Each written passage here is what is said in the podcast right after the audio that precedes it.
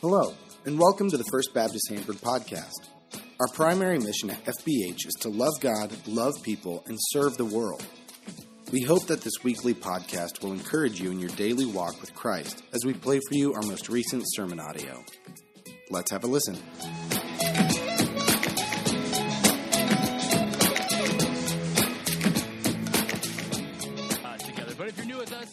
Peter Anderson. I'm the senior pastor here at, uh, at FBH. We're glad you're here with us. And, uh, and to you parents out there of uh, school aged kids, happy summer. Uh, you did it. You're two days into summer, and they're not going back to school tomorrow, so figure it out. it's just, it's just yesterday, man. I was just like, oh my gosh, this is going to be our entire summer. I'm going to work. Um, so, uh, so yeah. So anyway, uh, we are in the midst of a series called uh, Campfire Stories, um, and I want you to think back for a second the times that you maybe have spent time around a campfire, spent time around a campfire with people who are talking and telling stories and that sort of thing. Um, there's something um, almost kind of mystical uh, about sitting around a campfire, hypnotic even, right? As you look into the flames, oftentimes, and and you can just kind of get lost in staring into a campfire. Um, it's my favorite smell. That may be weird, but you know, like after after you're done at a campfire and you've had all the s'mores uh, that you can handle, um, and then you go home and you got your your hoodie on and you smell your hoodie and it still smells like campfire. My wife absolutely hates it. It is my favorite smell in the entire world. So after a campfire, I'll like intentionally not wa- not wash that sweatshirt for a couple days just so I can wear it again and be like, oh, I love that smell. That may be weird. I don't know. Um, don't know why I shared that either. But regardless, I remember a specific time. I was uh, I was in third grade, and I was in I was in uh, Cub Scouts. Any Cub Scout people out there in Cub Scouts? Yeah. So I was in Cub Scouts, um, which would have made me a wolf, I think, being in second grade. So pretty proud of that. Um, and every single year we had a uh, we had a camp out at this place called Scout Island. I don't know if that was actually what it called, what it was called, but that's what we called it. Um, and so we had this camp out at Scout Island, and uh, it was up in Merced. And Merced has this place called Lake Yosemite. Now it sounds beautiful. Really, it's just a super muddy, pretty gross, and green and brown, nasty man-made lake. But to a second grader, wolf in the Cub Scouts. I mean, this was like the coolest place ever. So we had to have a camp out there for two nights. We'd be there for three days. Um, and I distinctly remember before, or, or, the, the last night that we were there, we were sitting around a campfire. And um, Wayne Hull, one of the leaders there, um, decided it was time for him to tell a camp story, a campfire story. And uh, so bear in mind, I'm in second grade, so I'm like seven, maybe eight years old. Um, but then we have kids that are all the way down to what we affectionately call tiger cubs, right? And tiger cubs are like five year old kids. And then all the way up to kids who were webelos. And I don't even know what type of animal a webelo is, but they were webelos. Okay, it, it stands for We'll Be Loyal Scouts. I know for those of you in here, are like, I know what a webelo is. So do I. Okay, um, do your best, do your duty to God in this country to help other people, right? Um, anyway, so so we're sitting around this this campfire and mr hall starts telling this story. And again we're by this lake and um, there's like this little i don't even know what you would call it. It's some man-made structure across the lake. There's a little bridge that goes out into it. I don't even know what it would be used for because it was too small and unnecessary to be like a lighthouse or anything like that. But there was like this small building out there. And so he decides that he's going to tell a camp story, campfire story to five year olds to about 13 year olds about how a woman and her child used to live out there in that camp, in that in that outhouse. That wasn't an outhouse. In that house, a totally different story. In that house out there, and one night, the the the kid wandered out into the lake and drowned and the mom went out after him. The mom couldn't find her baby, and the mom drowned too. And nights, much like tonight, if you're quiet enough, you can hear the mom crying and searching for her baby. And I'm freaking out. I'm seven years old. And I'm like, you kidding me right now? Like, this is hard enough not sleeping in my own bed. And now you're going to tell me there's like a ghost lady on the lake who wails and cries on nights like this? Uh uh Not okay. Dad, we're going home. Um, and so I just, I remember, I, I still vividly remember that, that story. Um, I still vividly remember that night and not sleeping that night um, at all. Um, and I still vividly remember my mom having choice words with Mr. Hull the next morning uh, regarding his choice stories, or at least knowing his audience. Come on, I was seven. Um, but all that to say, that's kind of the, where we're at with these campfire stories. If you were with us last week, we told a story about um, two bears coming out of the woods and mauling 42 young adult youths, essentially. Um, and, uh, and, and this week we're going to be talking about a floating hand. And so Daniel chapter 5 is where we're going to be at. So for those of you who follow along your Bible on your phones, you can go ahead and pull those out. We'll get to that in just a second. Um, but the starting place for campfire stories, what we have to recognize is as silly and kind of off the wall and ridiculous as some of these stories may be, and difficult to discern even as some of these stories may be, they are indeed all useful stories. And one of the ways that we can understand that is like we talked about last week by reading 2 Timothy 3 16 and 17. Because 2 Timothy 3 16 and 17 says, All scripture is God breathed. Everybody say, All scripture. Yeah, all scripture, right? Not just some scripture, not just the gospels, not just not just the Pauline epistles or anything like that. All scripture. So Genesis through Revelation, all scripture is God breathed and is useful for teaching, rebuking, correcting, and training in righteousness that the servant of God may be thoroughly equipped for every good work. The word of God, like we talked about last week, is breathed out by God. It's useful for the Christian. It equips us for Christian service. And it's also important to believe that what the Bible says is the basis for our belief and our belief about everything, everything it is that we believe. The Bible is the basis for. The scripture is inspired. They are useful and, and, and they are useful for equipping as well. So, that being said, um, we have to then come to the conclusion then that everything in Scripture is indeed God breathed and useful, meaning seemingly ridiculous stories about she bears is indeed useful to us, like we learned last week. I also want to take a second and, and, and just talk about a, uh, an email I got last week, or this week, last week, whatever. I got it five days ago regarding what it means, like what the Bible being inspired means for different translations of the Bible. Right? Because the Bible is the inspired word of God, then obviously there has to be a correct translation of the Bible. There has to be a most correct translation of the Bible. Because if essentially, if everything in the Bible is inspired, there has to be some translation that is the absolute correct translation. And I mentioned a few different translations last week. So I mentioned the King James Version Bible. I, I, referenced the, the ESV, that's the English Standard Version. And I always preach out of what we call the New International Version of the Bible. And so even last week, in, in an hour, an hour and 15 minute setting here at church, we referenced three different translations of Scripture. So, what is the point of all of these different English translations of the Bible.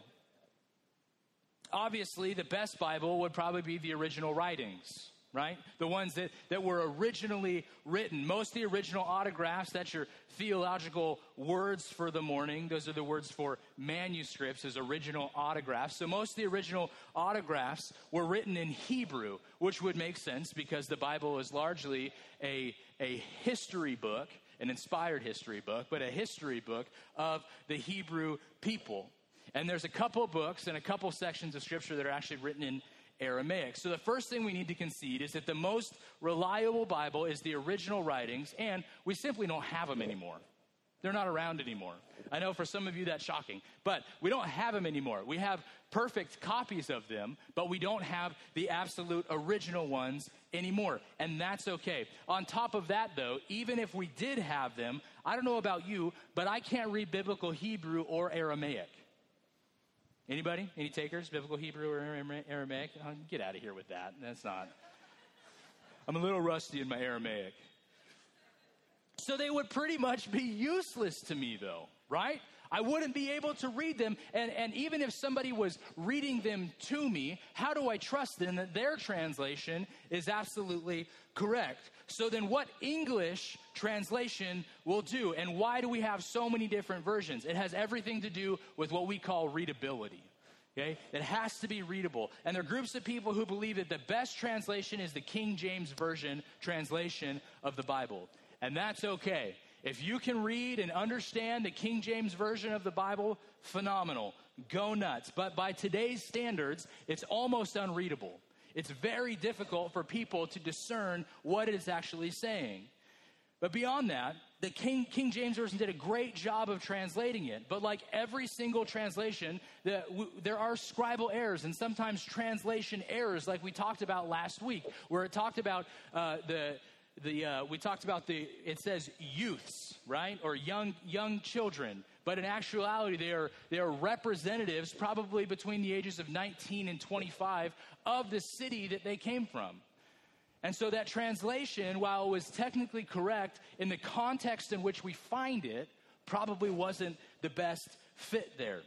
But those who cling to the king james version do so because it has beautiful language and the language in it really is gorgeous. The King James Version was translated in, or published anyway in 1611. So it's been around forever, which is why they had the new King James Version to update the original King James Version. But it was all the, and, and there's a strong belief amongst those people from the KG, K, not KGB, KJV, different, not necessarily Russian, okay? Different. But they believe that that translation is perfect. But again, the readability of it is really tough. Here's an example from Job. Here's the example from Job in the King James Version. Okay? The noise thereof showeth concerning it, the cattle also concerning the vapor. Just rolls off the tongue, right? and it's and it's absolutely true, and the translation is correct, especially in 1611. This would have made a whole lot of sense to people who were reading it. They could have definitely understood that, but it's just hard to read. And if you can read and understand it, great. But luckily, we have some other options. There are many versions like the ESV, there's the NASB. ESV is English Standard Version, NASB is New American Standard Bible. Those are what we would call a word for word translation of Scripture, meaning that as the translators were working, they translated every word for every word. This makes for a very literal translation, but it doesn't read quite as smoothly either. Here's the same verse from the ESV. ESV, its crashing declares his presence. The cattle also declare that he rises.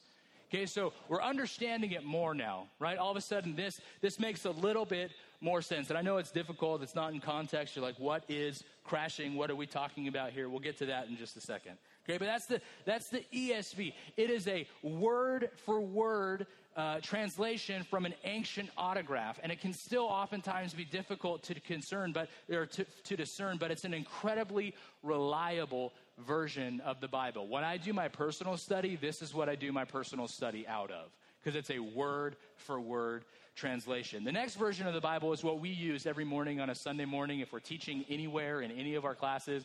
It's what we use, and it's the, it's the NIV. And the NIV is what I would consider a thought for thought translation.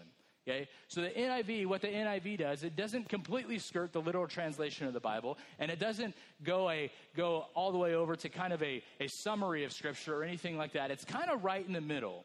And that's one of the reasons we use it is because it's a reliable translation, but it's also very readable. Okay, so the NIV translation, this is how the same verse would read in NIV. His thunder announces the coming storm. Even the cattle make known its approach.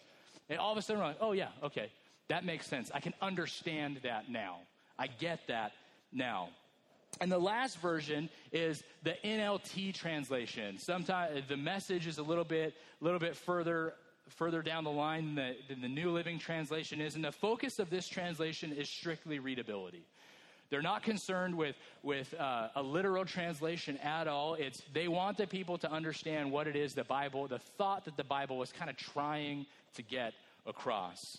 And so, if you're a, someone in here this morning who's like, man, I have tried almost every translation of the Bible. Anytime I open it, it's incredibly difficult for me to read. Uh, I just want the heart of what God is trying to get across to his people, and I want to be able to understand it. Great. New, New Living Translation may be it. And this is the same thing, same verse in the New Living Translation. It says, The thunder announces his presence, the storm announces his indignant anger all of a sudden, you don't really even need the rest of the context to be able to understand what this is saying, right? It has increased readability. Can we go back to the King James Version real quick and let's just juxtapose those two? So, the noise thereof showeth concerning it, the cattle also concerning the vapor, right? To go back to NLT. The thunder announces his presence, the storm announces his indignant anger, right? So we can see that these are two, I mean, the verses, all of a sudden we can understand the verse in NLT versus King James, but really the heart of the message is the same thing. So wherever it is that you fall on that spectrum of like, no, I want a Bible that's completely literal. I'm concerned with in 16 King James version. It's a very, it's a very uh, kingly type of type of writing with thous and thats and therefores and all these things that are used, and that's great. Maybe it's the ESV or the NASB. It's a word for word translation that you can actually understand that's in modern language, or maybe simply it's NIV. And that's honestly why the majority of the world chooses NIV as their translation, because it gives kind of the best of both worlds. So while the entirety of the Bible is inspired, you have to decide what it is that you need out of your translation. But it begs the question then which version of the Bible is the correct or best version of the Bible? My standard answer to this question is the translation you read is the best translation for you. And for some people, like, that's a cop out. Give me your real answer. You want my real answer? I study out of ESV. Take from that uh, uh, what you will. Okay? But that being said, if you're not opening your Bible at all, that's probably my greater concern than which translation you should buy just to get dusty on your shelf. You know what I mean? So, my standard answer is whatever Bible that you're reading, as long as it's actually the Bible, great. Read it, do it.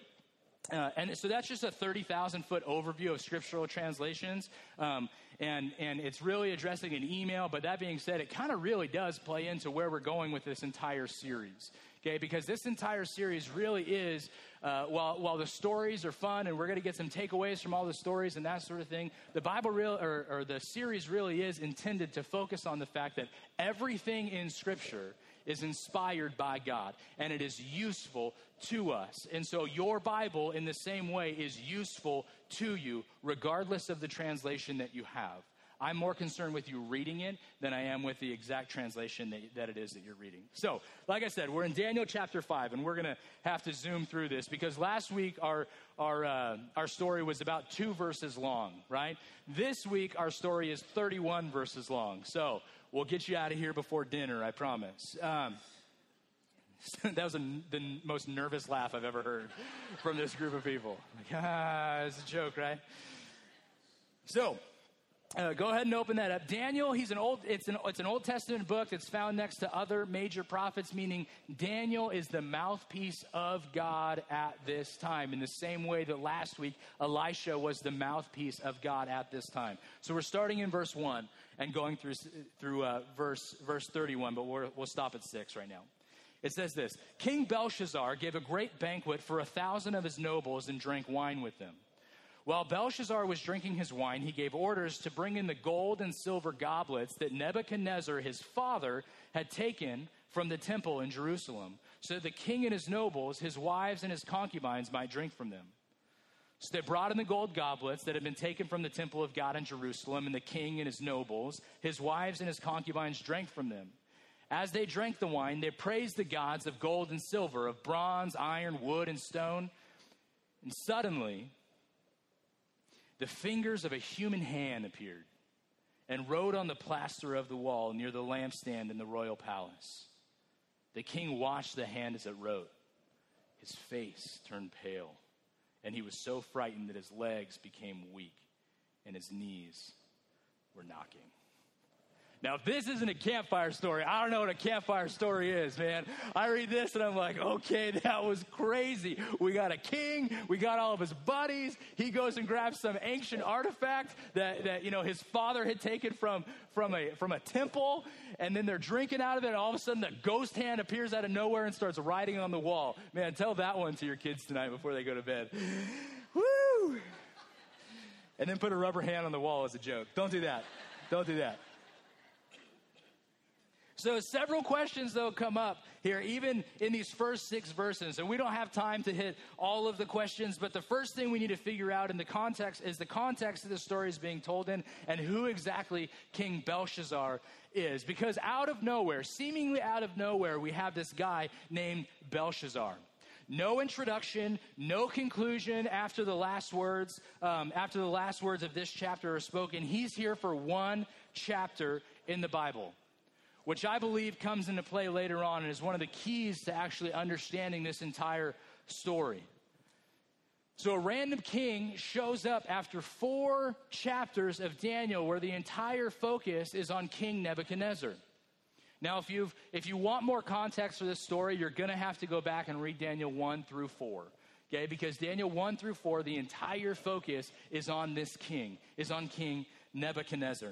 Nebuchadnezzar, uh, he was the king who, uh, who threw Shadrach, Meshach, and Abednego in the fiery furnace, right? Where many people believe the first physical manifestation of Jesus is also. So that's exciting. You can go back and go back and read that. He was uh, Nebuchadnezzar was focused primarily on expanding his kingdom, and he's known as one of the greatest kings of the Neo-Babylonian era. So after this great king, still regarded as one of the greatest kings. After this great king, we turn the page and we see a king that we know very little about. And one of the things that we can pull from it is, is it really actually reminds us that Daniel's primarily, Daniel was primarily concerned with the spiritual conflicts between God and his people and his messengers and the children of this world. So rather than simply giving us the details of Jewish chronology and even world history of his time, Daniel wants to focus our hearts on the spiritual conflict between God and his people, or God and people who don't agree with him. And that's one reason why the story of Belshazzar is introduced and concluded so abruptly. No word of explanation, no word of background or context, just one chapter, and he's gone. So let me say really, really quickly that there, there's debate. Many people debate the issue as to who Belshazzar actually was. Because if we look at the list of kings in Babylon, there was no king over all of Babylon named Belshazzar. So there was no supreme king named Belshazzar. And so there have been a ton of speculations over who this king actually is. Some suggested that, uh, that he was the evil Merodach, who was overthrown in a palace coup in 560 BC. But there seems to be actually a, a better suggestion than that. There was a man named Belsar Usur. Say that five times fast. Who was the son of the last king of Babylon, the king Nabonidus. I know you guys are like, there's a lot of words here. It's okay. Glaze over this. We'll get to the point in just a second. So he was unpopular in Babylon. So he moved his capital to another city, and apparently he left his son Belshazzar behind to rule. Now, Belshazzar was also incredibly unpopular. We know that because in the night in which the slain people of the city rejoiced, uh, it's interesting that this man, Belshazzar, promises to make Daniel not the second man in the kingdom, and we'll get to this in a sec, but he promises to make him the third man in the kingdom which would fit nicely, which means that Belshazzar wasn't actually the king. Belshazzar was probably number two in charge. His dad was probably number one. But Belshazzar was overseeing this, so the idea of him being a monarch, being the king, still fits. So, whatever the case is, we see a clear contrast between Belshazzar and Nebuchadnezzar. If you want to go back, like I said, and read all about Nebuchadnezzar, you can. But ultimately, what we need to understand is eventually Nebuchadnezzar came to his senses. He humbled himself and he believed in the God of, uh, the God of Israel. So the thing that we need to pull from from this entire these entire first verses though is that Belshazzar is exceedingly arrogant. Belshazzar is exceedingly arrogant. In the first few chapters of Daniel, God is incredibly patient with Nebuchadnezzar, right? He waits long for Nebuchadnezzar to learn the spiritual lesson, but against Belshazzar, as we're going to learn, his judgment is incredibly quick. I mean, he lays the hammer down.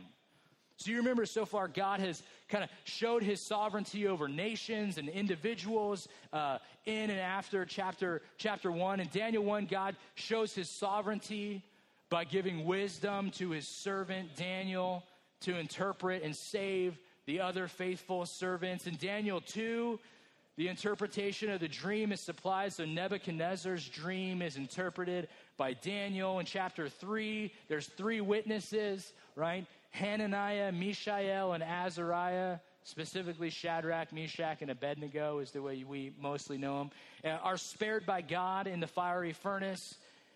And then we also see in chapter 4, like I said, the confession of Nebuchadnezzar of the sovereignty of God. So even this heathen king, Nebuchadnezzar, confesses the sovereignty of God. And so God's sovereignty is a theme throughout the entire book of Daniel.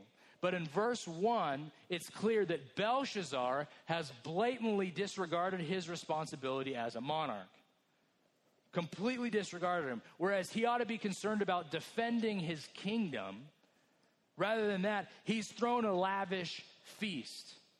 And it's not so much the size of the feast as it is the motive that's actually behind the feast to exalt himself. Right? Kind of sounds like a number two somebody who really, really wants to be in charge, really, really wants to assert his authority, really, really wants people to know how important he actually is. And so, because of that, guys, look at this feast, look at this party that I am able to throw. And so, really, that's what he concerned he's concerned with to kind of exalt himself and be the center of attention even though his enemies at this point are at the gate Secondly, secondly, we see that Belshazzar is blatant and deliberate and public in his blasphemy of God.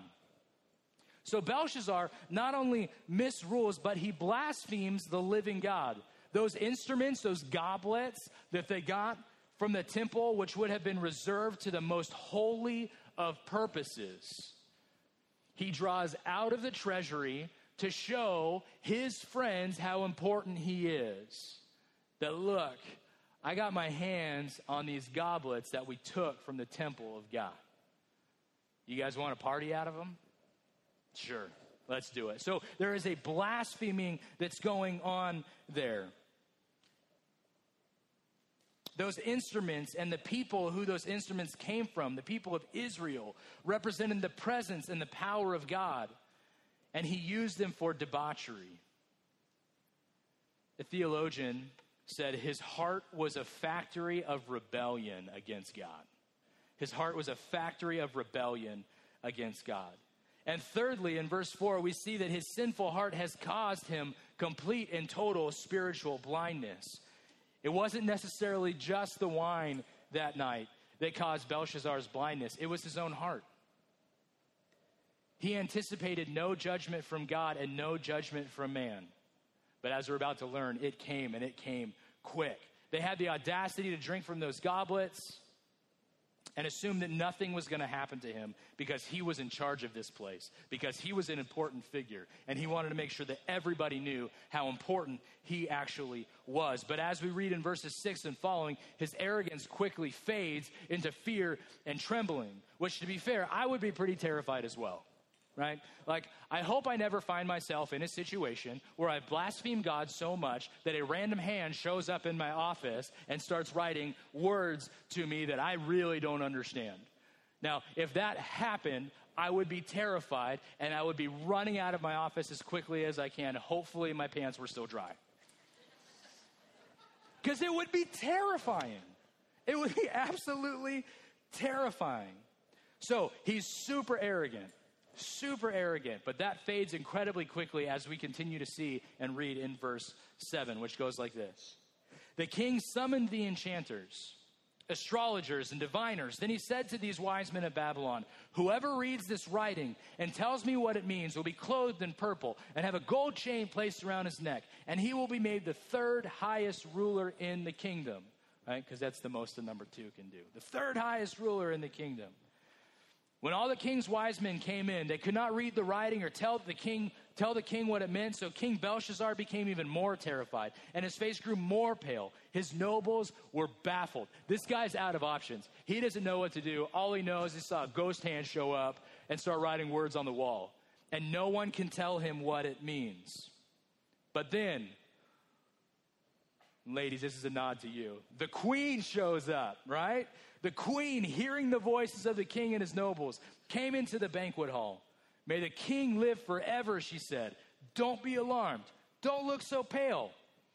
There's a man in your kingdom who has the spirit of the holy gods in him.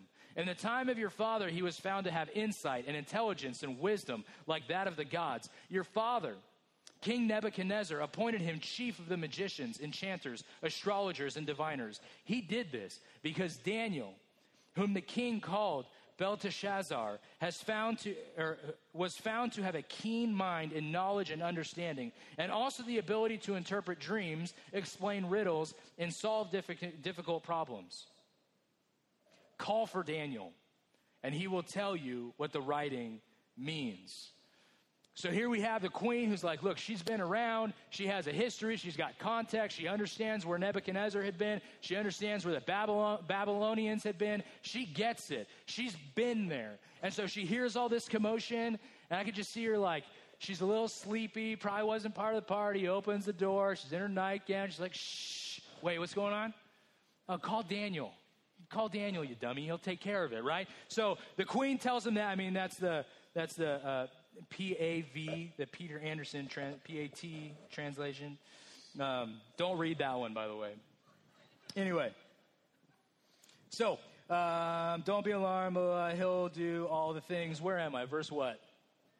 13. Thank you, everybody. So Daniel was brought before the king, and the king said to him, Are you Daniel, one of the exiles my father the king brought from Judah? I've heard that the Spirit of the gods is in you, and you have insight, intelligence, and outstanding wisdom. The wise men and the enchanters were brought before me to read this writing and tell me what it means, but they could not explain it. Now, I've heard that you're able to give interpretations and solve difficult, difficult problems. If you can read this writing and tell me what it means, you will be clothed in purple and have a gold chain placed around your neck, and you'll be made the third highest ruler in the kingdom. Then Daniel answered the king, and I love this response from Daniel. You may keep your gifts for yourself and give your rewards to someone else. Nevertheless, I will read the writing for the king and tell him what it means. So, something we know about Daniel at this point Daniel is probably pretty advanced in age, and he's been on the sidelines.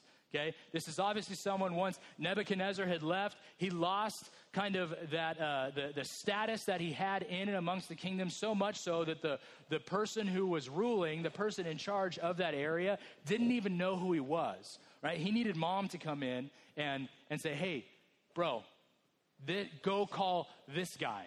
Okay so daniel is he's pretty advanced in age and i love that he doesn't pull punches here. He doesn't. He's like you know what? Keep your stuff I'll take care of it, right? Great, solid, I'm in. So the king, he calls us counselors, and for all that worldly wisdom, they are blind to the things of God. They're even blind to God's judgment. They can't read his judgment even when it comes. And so Babylon, the type of rebellion against God, is humbled before his judgment. So what do they do? They finally start listening to the queen. They finally start listening to the queen. As a quick side note, guys, we tend to do this a lot. Okay? Where we see a problem and we try to fix it in our head, and then we try to fix it with our mouths, and then we try to fix it with our hands. And then once we have broken it in all three of those ways, then finally we're like, hey, honey, what do you, what, what do you think about that? Right? And then all of a sudden, the answer's sitting right in front of us, right? And wives, most of the time, you're just so calm and patient and loving. And you're like, honey, I was just waiting patiently for you to ask me how to fix that. Let me tell you how I think it should be. And then it just gets taken care of and it's a wonderful thing. No, but legitimately, legitimately. Guys, we do this a ton, right? We're like, okay, I I can call this buddy and this buddy and this buddy and this buddy, and really all we need to do oftentimes just be like, hey, hon, can you just, what do you think about this? And it gets handled. That's just an aside. I don't think that's actually the reason for that. But the queen, come on, let's go. Anyway, um, so they call the queen. Um, and because the queen has a solution here, she says, Look, there's a guy who lives in the kingdom who'll be able to help you out. So he goes and he gets Daniel and asks him if he understands the spirit of the gods. So again, Belshazzar has no clue the God, singular, that he is dealing with, the monotheism that he is dealing with, the single God that he is dealing with. He has absolutely no clue. And an aging Daniel says, Yep, I can help you out, but keep all the fancy thing you promised me. I don't need your stuff. Show me what God is doing here, and I'll take care of it because obviously you have no clue, right? So, one of the things that we need to recognize from this then is in this instance, Daniel is willingly bold. Daniel is willingly bold. This shouldn't come as a shock to anyone who knows Daniel, who knows about Daniel. Daniel slept in a lion's den, by the way, for those of you who are trying to get context here. Daniel slept in a lion's den. And for those of you curious, you know, we see those, those like student or kid ministry uh, areas of Daniel in the lion's den. There's like the friendliest, most beautiful lions in the world. And the lions are like kind of smiling, like, what? Um, I'm sure the lions are really angry. Um, and then Daniel's like this young, strapping, dapper, like 18 year old with long flowing hair and all this stuff. And to be fair, Daniel, the Bible tells us that Daniel was a pretty handsome dude. But Daniel was in his 80s when he slept in the lion's den, okay? He, was, he wasn't like a spring chicken anymore. He wasn't a guy who was like wrestling lions to keep their mouth shut or anything like that. He's in his 80s and he's like, I mean, from reading Daniel, I consistently get the idea of like, hey, God, whatever you want me to do, I'm going to do it, right? You want me to say, I'll go in the lion's den, you're going to shut the mouths, right, God? Cool? We good? Sweet, I'm going to take a nap, right? Like that's really the understanding that I get from, but, but this shouldn't shock us that Daniel is bold in this instance, really because of his rap sheet. Man, this guy has a backbone. So he served for 70 years under a regime in Babylon that was hostile at worst and ambivalent at best towards the things of God. He's an incredible Bible character that honestly gets a little bit overlooked, right? When we think of Bible characters that start with the letter D, we usually go to David. And I don't know why we do that because that dude was all jacked up, right? Daniel really is the, he's an incredible Bible character. He's one of the very few people actually in Scripture who, that he doesn't have a massive character flaw attached to his name. I mean, think about all the other stories, all the other people that we have in Scripture with character flaws, right? Let's just, we'll, we'll go over it real, real quickly. Noah was a drunk right? Uh, Abraham slept with other women. Uh, his wife allowed him to sleep with other women. Jacob was essentially a pathological liar. David concealed his affair by killing Bathsheba's husband. Solomon had upwards of a thousand women that he regularly slept with. The list goes on and on on and on. And so when we look at Daniel, it tells us no one could find fault in him. Actually, Daniel 6 4, it says, At this, the administrators and the satraps tried to find grounds for charges against Daniel in his conduct of government affairs, but they were unable to do so. They could find no corruption in him because he was trustworthy and neither corrupt nor negligent. And this guy is one of the few people in scripture that, man, other people had to make stuff up about him in order to get him in trouble. Like Daniel, this shouldn't shock us the way that he is treating this, that he is willingly bold here. This guy is a rock star, completely and totally. But the, the story continues in verse 18. It says this Your Majesty, the Most High God, this is Daniel speaking, the Most High God gave your father Nebuchadnezzar sovereignty and greatness and glory and splendor.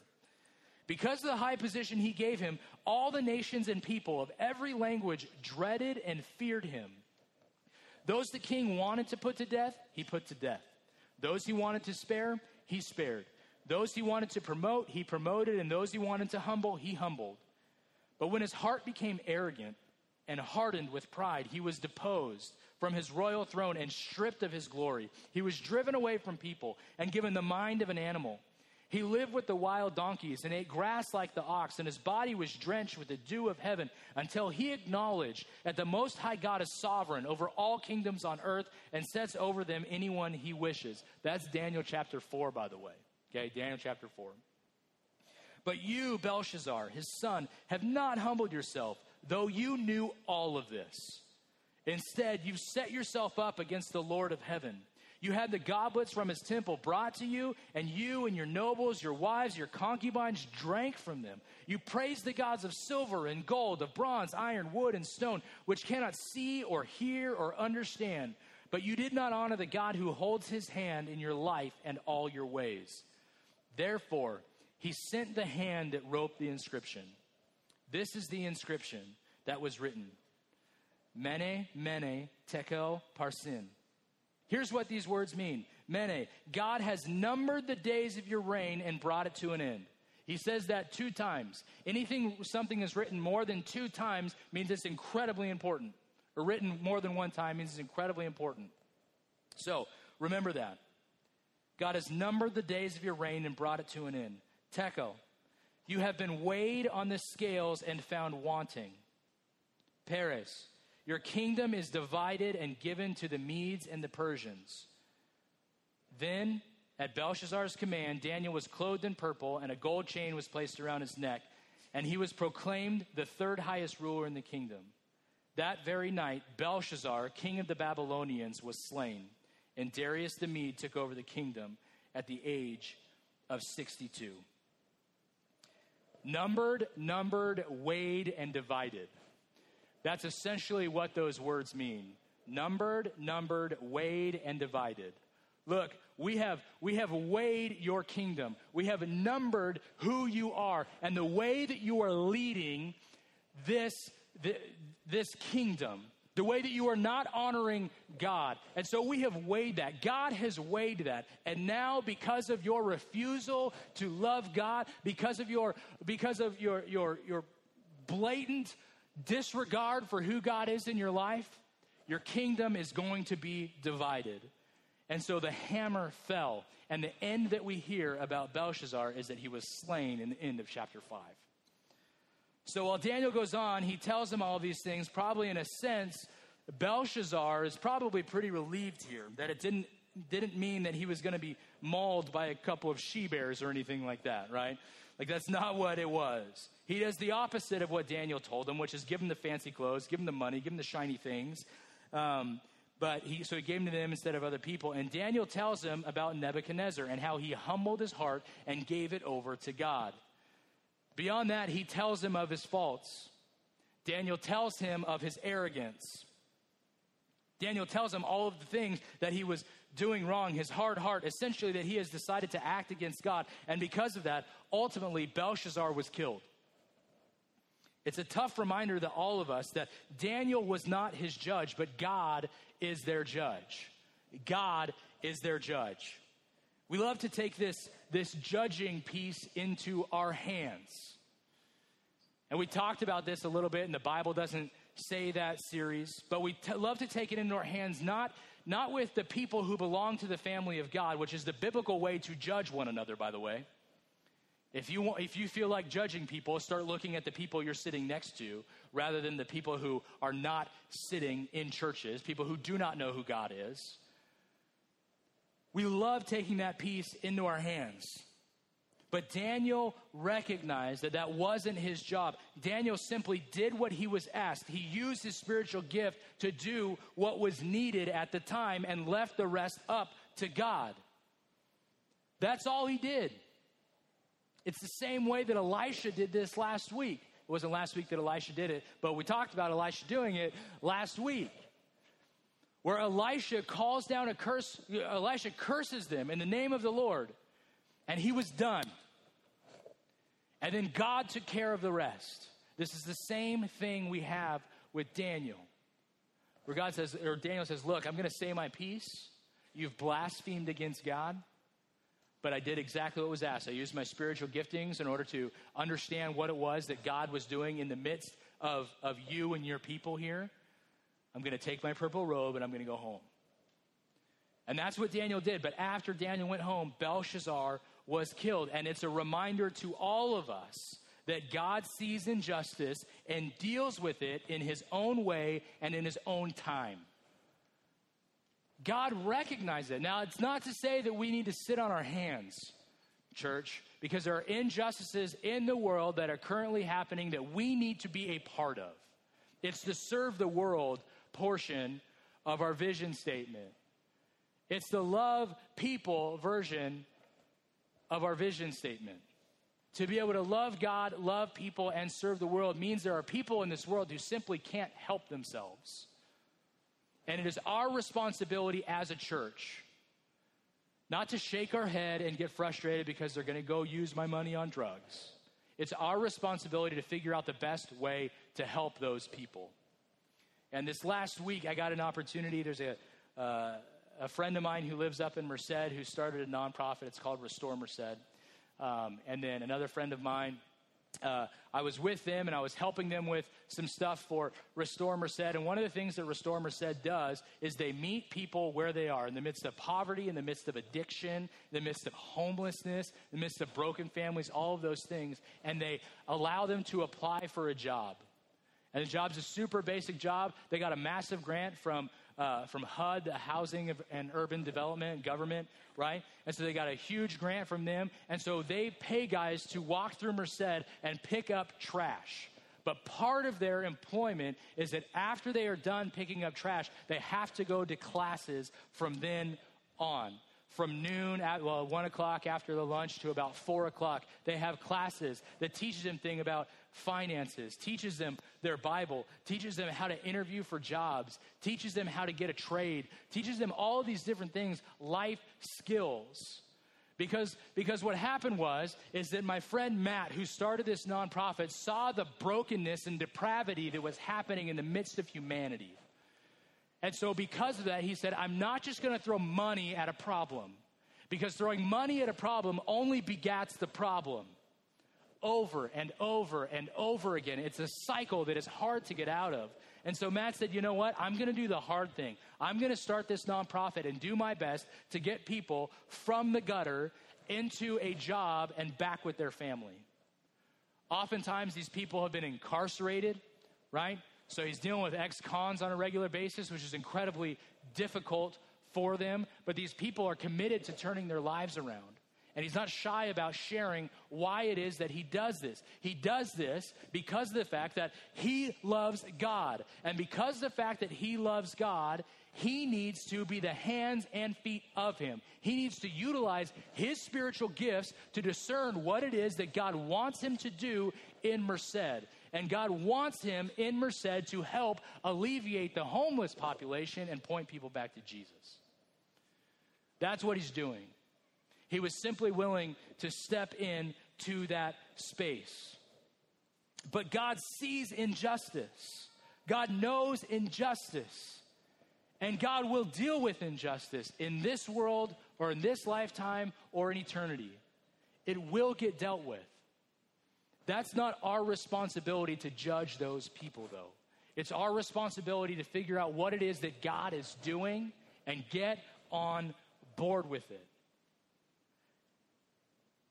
It's apparent in the first nine verses here that Daniel had been forgotten. In his age, he's moved to the sidelines, like I said. Perhaps Belshazzar and his father, perhaps they like kings before him, have chosen young counselors and spurned the wisdom of age and have gone after young men who would tell them what they wanted to hear. But whatever the case is, Daniel's on the sidelines. But Daniel used to be a man of incredible influence once, and he doesn't even seem to be remembered by the contemporaries of Belshazzar in the court. We have a picture here of a king who was unteachable. Belshazzar, we're told, in verses 2 through 4 was clearly a man who had learned nothing from the history of God's dealing with Nebuchadnezzar. He's arrogant and foolish. But one thing we have to understand is that God rules and he overrules nations. He overrules men. He'll bring his own justice in his own way and in his own time. And we must never doubt that the judgment of God will come. Because the judgment of God will come. This passage teaches us that we may never presume on the grace of God and the patience of God. Belshazzar, a grandson of Nebuchadnezzar, had seen God humble his father, his grandfather, his great ancestor, the great builder of Babylon, and yet his heart was proud and hard and arrogant, and he hadn't learned the expensive lesson that his grandfather had been taught. But there was one in the court who remembered it, which was the queen. And so, the thing that I want us all to walk away from here understanding is that God will use you as you're willing to be used. God will use you as you're willing to be used. Daniel could have easily said, You know what? That's something I used to do. I'm tired. I don't have the strength. I don't have the energy to do that anymore. Find somebody else. But Daniel knew this wasn't him simply saying yes to a king. This was him saying yes to the king. This was him saying yes to God. And so, because of that, he, he allowed himself to be used.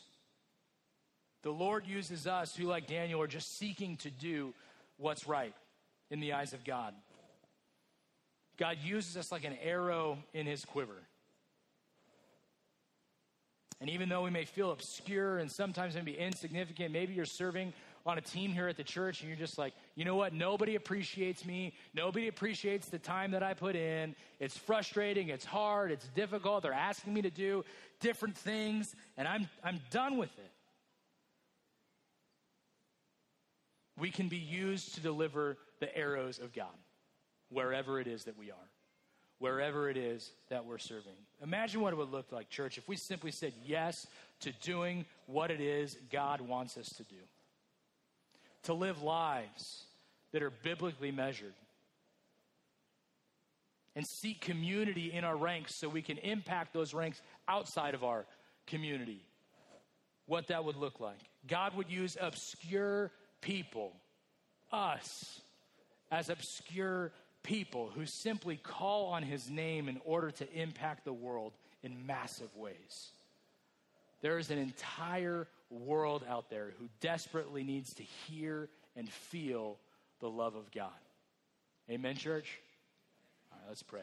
Father, we thank you for this morning. And, and God, we thank you for Daniel and the example that he was of simply being willing to say yes to you, simply being willing to step into the things that you were doing, to use his spiritual giftings, to be able to discern your words and God, as strange as the beginning of this story really is, it points us to the fact that, God, you're going to deal with injustice in your own time. In this lifetime or for eternity, you're going to deal with it. And our responsibility is to simply get on board with whatever it is that you're doing. That's our job, in the same way that Daniel did that here. And so, Father, I pray that you would open our eyes to the jobs that are around us that need to get done. The things that we could step into, the places we could step into to serve you better. And maybe, God, that's not even in the church. Maybe it is, but maybe it's not in the church. Maybe it's out in the community, Father. Places where we simply say, you know what? There is a hurting world out there, and I want to be part of the solution, not just complaining about the problem. Maybe it's that, God. Maybe it's maybe it's going to places like Rainbow Acres. And God, I pray that you would continue to protect our team as they travel there and serve you and others while they're there. But maybe it's something, maybe it's going overseas. I don't know what it is, God, but I pray that you would elevate our sightlines above the, the day to day to be able to understand where you would have us, where we would be, where we should be, where our spiritual giftings really do get to take full force. And we understand that that's exactly where you would have us. God, I pray you would elevate those sightlines. And beyond that, Father, I pray if there's those in here today who don't yet know you, God, I pray that, that they would just follow along with me as we pray the ABCs every single weekend here that we admit, believe, and choose. The first one is A, Father, I admit that I'm a sinner in need of a Savior. God, I admit that I mess up every single day, that I am a sinful person, and I'm tired of it, God. Redeem me. And it be that we believe, Father, that you sent your Son, Jesus Christ, to die on the cross on our behalf so we could indeed be redeemed. So we could be with you for eternity, so we could serve you now. And see that we would choose to follow you every single day of our lives. Father, burn and implant into our hearts and our spirit what that would be for us how we serve you every single day of our lives. Father, we love you. We thank you for your Son, and we thank you for your word. It's in His name we pray. Amen. Hey, thank you all. We will see you next week. Go find some air conditioning. Bye bye.